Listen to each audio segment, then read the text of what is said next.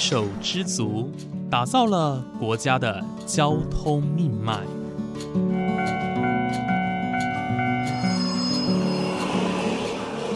翻山越岭，运送着历史的独家记忆。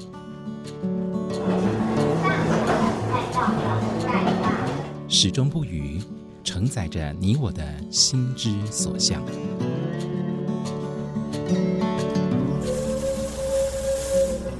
各位旅客您好，欢迎搭乘本班次列车，我是胡浩辰，欢迎来到鬼世界，让我们一起探索铁道文化，感受铁道温度，记录铁道故事。本节目由正声广播公司台中台胡浩辰制作主持，欢迎收听。各位听众朋友，午安！谢谢大家在每个周五的中午十二点钟准时收听，欢迎来到鬼世界，我是主持人胡浩辰。呃，今天呢，我们邀请到的一位来宾，这位来宾呢，他本身是一位摄影师哦，那他从事摄影工作非常非常多年，他的摄影主题非常的特别哦，他曾经走入呃，算是台湾曾经一个很重要的产业，也就是矿业啊，他在各个矿场哦，各个地方的矿场，呃，记录下很多。矿场的生态以及各位矿工工作的身影哦。那现在呢，他在平西区的金铜矿业生活馆这个地方，呃，有一个展出哦。那这位摄影师呢，他就是朱建炫老师。马上欢迎朱老师，老师你好。你好，亲爱的听众大家好。好，非常谢谢朱老师，呃，今天接受我的呃访问哦。呃，今天能够邀请到朱老师，真的非常的开心，因为其实朱老师在。过去呢，他曾经已经有发行了一部呃摄影书，叫做《矿工讴歌》，就是我刚刚提到的这个关于矿业生态的一个摄影专书哦。那在这本摄影集里面呢，其实看到很多过去呃台湾比较基层的矿工啊，以及矿场的生态。那这些画面，其实在现在老实说，应该都看不到了。那能够在照片当中回味这些过去曾经很重要的一段历史啊。是非常难能可贵的，所以其实今天邀请到周老师来，我非常开心。加上号称我本人的外公，他也是矿工哦，以前就常常听他说，呃，过去在矿场的生活啊等等。那他已经过世，所以现在也再听不到了。透过这些照片呢，能够去呃回想起以前呃很多人为了。吃饱喝足养活一个家庭，其实真的都是吃尽了苦头。那今天邀请到朱老师来访问的原因呢，就是想要请老师来跟我们分享。那首先想要先请问一下老师，因为矿场大家都知道，尤其在平溪的地方，呃，很很长、很依赖的一个东西叫做铁路。那我们都知道，其实像现在的平溪线，呃，新建的背景就是以运送煤矿为主要目的。那后来呢？随着煤矿的式微哦，那也转型成为了观光导向的支线。不过，其实现在啊，除了我们熟悉的平溪支线之外，呃，矿场也要依赖很多的轨道来进行第一线的煤矿运送。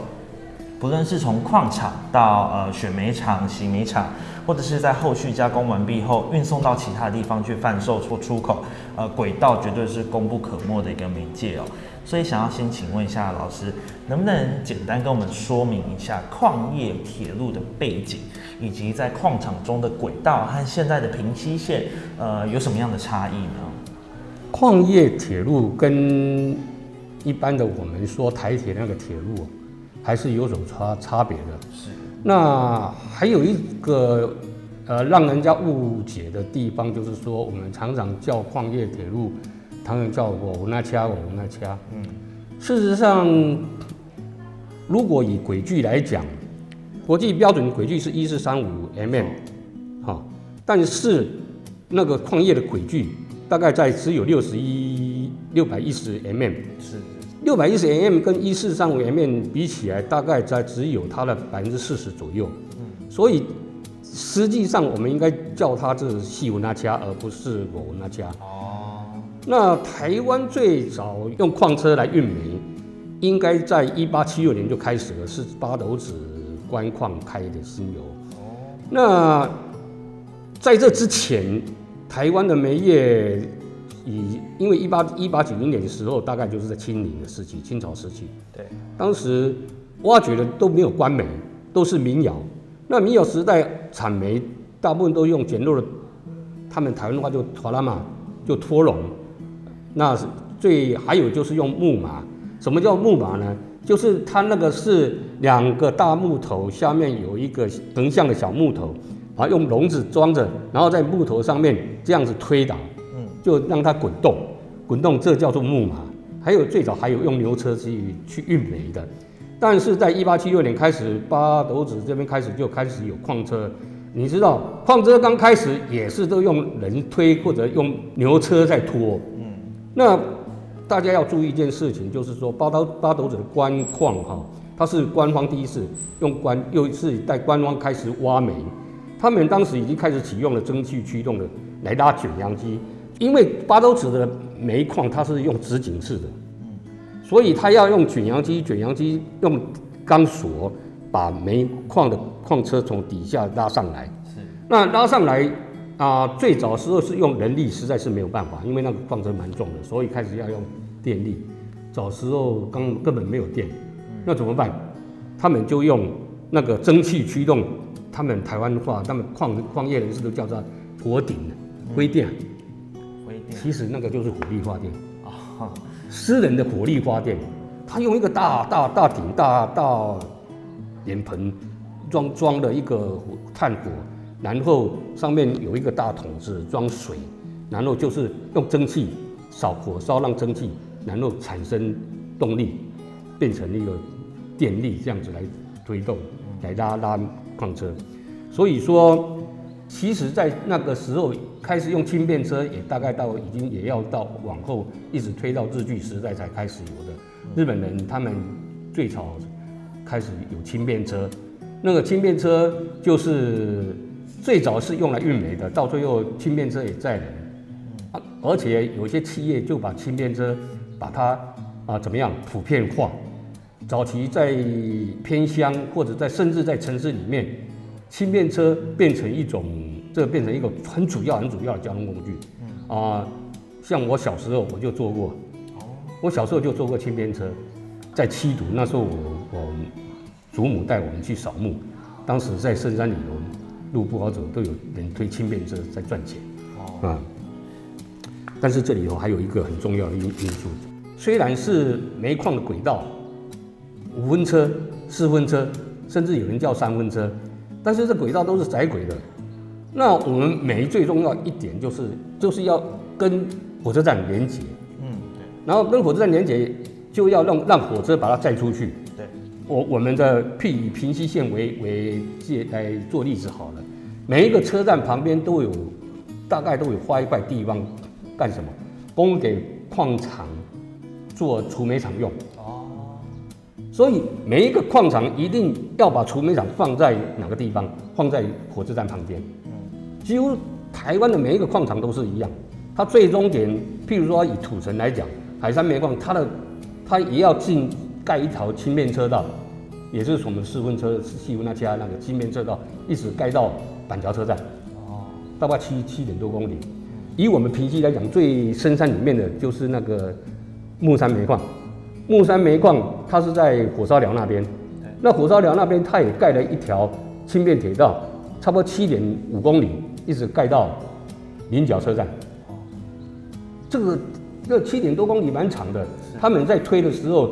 像重车下来，大概是因为下坡嘛，从火烧寮那边下来到到那个菱角车站那边，大概都下坡。单单那一趟下坡大概就要一个钟头了。那回程呢，恐怕都要一点二公一点一一个半小时以上，因为回程要上坡。空车虽然是空车，但是车子你铁道轻便车道一到火车站以后怎么办？那时候要运出去，一定用煤斗车。他们铁路局会提供煤斗车。让给给每一个矿场来使用。那在整个发展过程当中，当然刚开始都是用手手手压，他们日本时代叫做手压车，都都是秋山的，就是秋手手推的车子。然后慢慢慢慢慢慢，也要一直到一九零二年时代，我们运煤列车开始产生。大概一九零二年时代，也就是日据时期，日本开始在基隆秋山坑、秋山探矿，他们开始有。用蒸汽动力做卷扬机成功以后，这个蒸汽动力刚刚就讲的就是用火力发电。火力发电以后，开始他们日本也开始引进了蒸汽火车头，大概在一九零二年就引进了火车头。一九一零年以后，基隆探矿会社他们就一基隆探矿就是严家的，开始不止进引进大量技术与器材，致使台北、台湾的北台湾的各大矿区便陆续出现很多火车快位的镜头，就是蒸汽火车开始在这个时时代，那个时间大概出现了，一直一直到一九五零年代的时候，哇，那个很多很多地方只要有一个规模的矿场，大概都有蒸汽火车，嗯，这个是算是说当。矿车慢慢用手推推推到后来一列一列的变成用机关车来拉的时候，就是大概是说二十世纪初年就开始了，是就开始有有那个列车的用用列车来推来拉。那那时候轨距还是一样，就是四分车的轨距，还是四分车，但是铁轨的磅数就不一样了。嗯，手推车的铁轨磅数大概八磅到十磅左右，但是一到用用蒸汽火车头那个都要大概到十二磅左右了。第二个阶段哦，就是柴油机关车头，即柴油机关车头大概在一九二零年前后，那个时候因为蒸汽火车成本还是比较高了。其实你说成本比较高，他们用火力发电的时候，他们那个事实上每每个矿场他们自己就产煤。对，用蒸汽火车，你说比较高成成本比较高嘛？他们有时候算一算也不一定比较高，煤都自产的嘛，自己用。可是总是这样子的。刚刚开始用柴油的时候，柴油拉力比较大，对，所以第二个阶段大概在一九二六年开始左右就有，有些开始就使用柴油车头了。那一九四五年战后，那时候柴油车柴油车头就非常普遍了。平西这边的那个矿场大概都已经改用柴油车头，大概一九四五年，也就是在光复以后，大概都已经都柴油车头了。嗯，那最新的阶段就是用。电力火车哦，电力电联车的方式，在电联车的时候啊，是严家第一第一个引进来的。嗯，严家就是台阳煤矿第一个引进。当时台阳煤矿因为那时候战争的关系，日本人对产，因为人家早期是在九份那边产金嘛，对，然后所以他产金，但是因为啊战争的关系，日本需要很多很很大量的金。所以他就鼓励产金的把设备改改进，有给奖励办法，而且用免税的方式。所以当时他们就引进了电联车，哦，就引进了电联车。因为电联车再怎么算设备，虽然比较贵一点，但是它整个成本算起来是比较便宜的。嗯，他们算起来是比较便宜的，所以开始有用电联车的，就是用那当时进引进来的那个电联车头，它因为。那个驾驶座后面有一个大大洞，让驾驶员看。对，所以他们很把它昵称作叫做独眼小生。对，为什么叫独眼小生？就是因为他只有一颗眼睛，跟那个日本那个那个传奇漫画那个独那个主角是独眼小生。对对对，哎，那个的名字一样。当时台阳在九份就开始用电瓶车了。是。那后来因为金矿。开始已经没落以后，台阳把重心移到金铜这边来了，移到金铜在这边产以产煤为主，煤矿，所以说他把很多电联车调过来，嗯，调过来。如果大家有兴趣来金铜参观的时候，在火金铜火车站的后面有一个叫做尸体大斜坑的，那个尸体大斜坑事实上当时啊，为什么要建尸体大斜坑？是因为跟战争也有关系啦，他把整个的铁路运输把它弄到地上去，地下去。嗯，那一坑、二坑、三坑跟五坑，因为没有四坑嘛，台湾话台湾话避讳忌忌讳用四，所以一坑、三坑跟五坑，他把他们各五坑地下打通，打通以后，所有的产煤全部集中到十里大斜坑，那么盖十里大斜坑的目的就这样子，集中在十里大斜坑，再用卷扬机拉上来，那时候。实底下这那个整个地底下都用电瓶车，哦，电联车全部在地底下跑，等于很像现在捷运的感觉。对对对对对，就跟跟现在的捷运差不多。所以说，嗯，其其实台湾的煤矿业，老实讲，在那个时代也是已经很进步了，嗯，已经很进步了。你想想看，电联车台湾也到到十大建设以后才有，对，那在在早在。那个民国三四十年的时候就已经有有用电电电气火车在电电气的车头在拉煤车了，没错啊，大概是这个样子。好，非常谢谢朱老师非常详细的介绍。刚刚老师有提到说，其实呃台湾的轨道呢，最早最早可以溯源到一八七六年的八斗子官美哦。那这个时候出现了第一条轨道。那之后呢，其实铁轨这个系统，哎，慢慢的大家也发现它的好了，所以呢，开始在呃清领末期，甚至到日治初期的时候，在台湾各个地方呢，呃大量的建设轨道系统哦。那刚刚朱老师也有提到说，其实，在矿场中的轨距跟我们现在一般台铁的，或者是一般什么台糖的阿里山森林铁路的轨距，其实都是不一样的哦。呃，在矿场当中呢，轨距呢是属于六百一十 mm 的轨距哦，这个是比较特别的东西。那它是属于手压车手压车的部分，但是手压车其实就是我们现在讲的台车啦。对对对，就是我们人力哦去运输的这个台车。那刚刚老师也有提到说，其实在动力的部分，慢慢的从人力哦，那进化到下一个阶段，也就是我们是改用蒸汽火车头哦。对，那蒸汽火车头之后，慢慢的演进到柴油，甚至到最后电力的部分。所以呢，其实我在呃看完老师书籍之后，我有一个很很惊讶的部分，就是说原来台湾在矿场当中哦，铁道运输的进化是那么的快哦，甚至是远超过于我们。呃，一般认知像台电，老师你刚刚提到说，在十大建设后，我们才开始电力化。但是其实呢，在大概一九三七年过后呢，台湾的矿场当中就有电力化的呃电车在行驶哦。这一点是让我很惊讶的一部分。不过有一个小小问题想问问一下老师哦，你刚刚有提到说实底大斜可能就是在金铜这个地方。那在呃战争期间呢，很多的电联车是行驶在。地底下的啊，那想要请问一下，就是因为我们都知道电联车要加电线，嗯，那在矿坑里面的电线是那个进口嘛，高度是够的吗？哎，它这个挖的一定要挖到挖到变成像拼水坑那么高的那个那个高度哦，让车子能够啊开行驶，已经开始了，而且你知道它里面。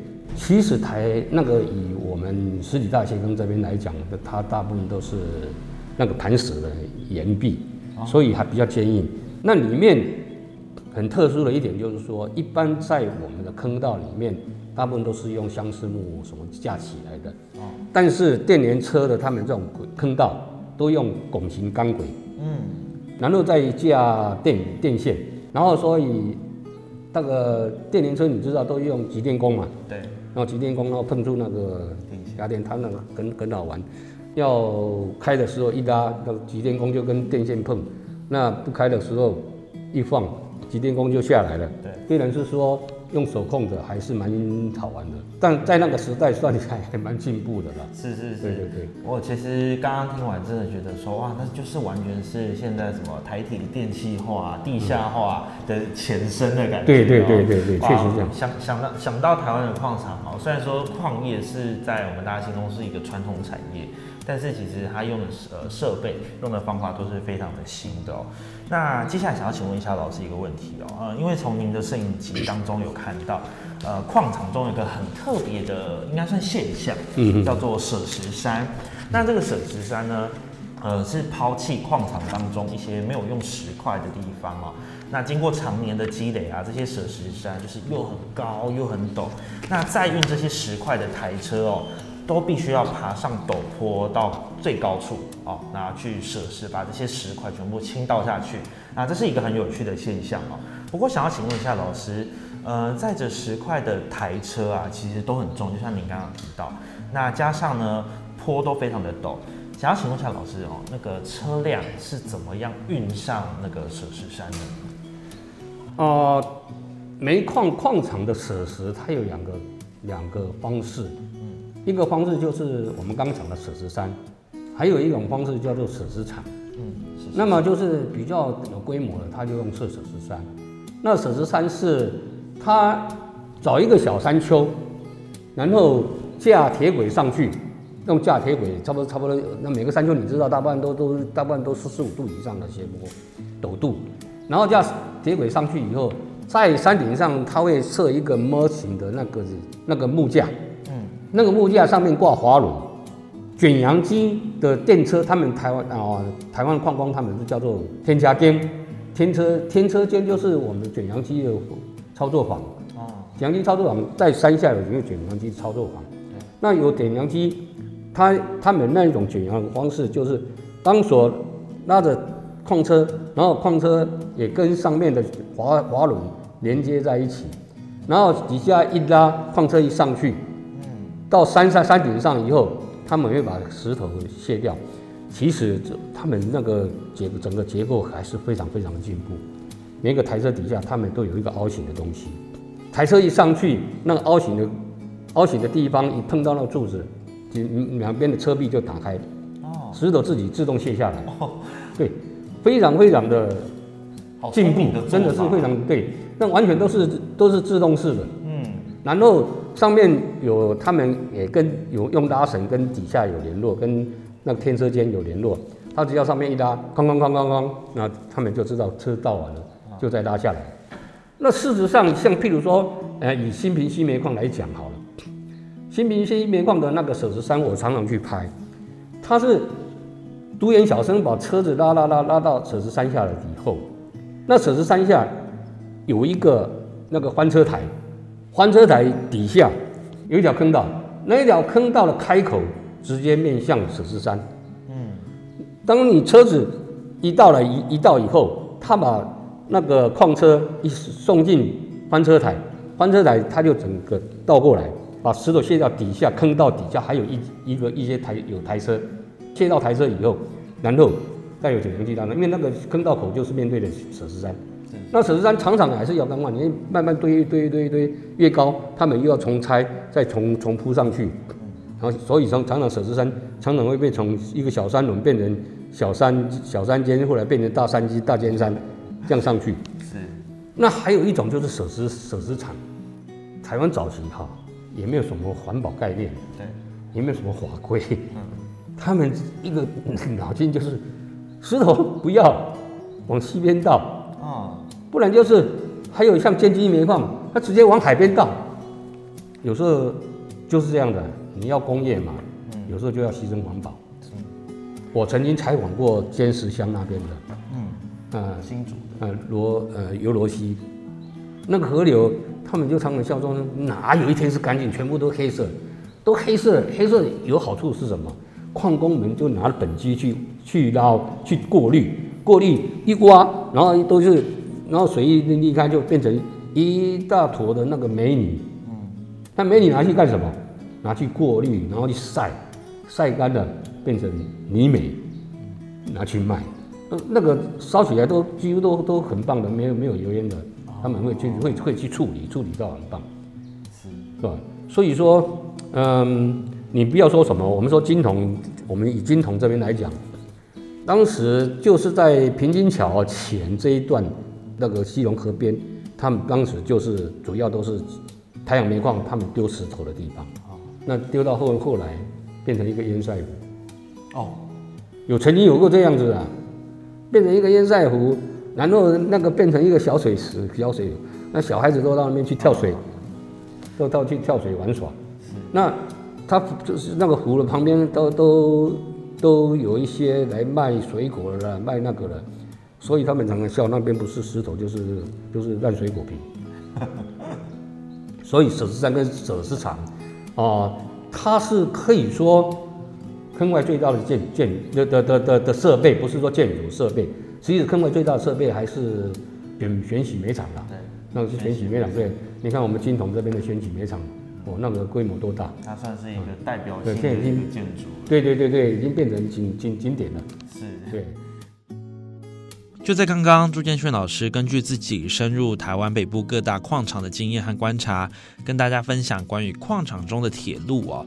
从平西线到矿场中的轻便铁道，都可以看得出来，其实铁道跟台车哦，都是运送煤矿的重要媒介。另外，老师也分享了矿场中的独特景观，也就是舍石山和舍石场的运作模式，更是现在台湾已经慢慢被遗忘的一页历史。而在下一集节目当中呢，朱老师将继续分享他踏入矿业摄影的初衷，以及印象深刻的故事和对于未来的期待。精彩内容请继续锁定下周同一时间的，欢迎来到鬼世界喽！我们下次再见，拜拜。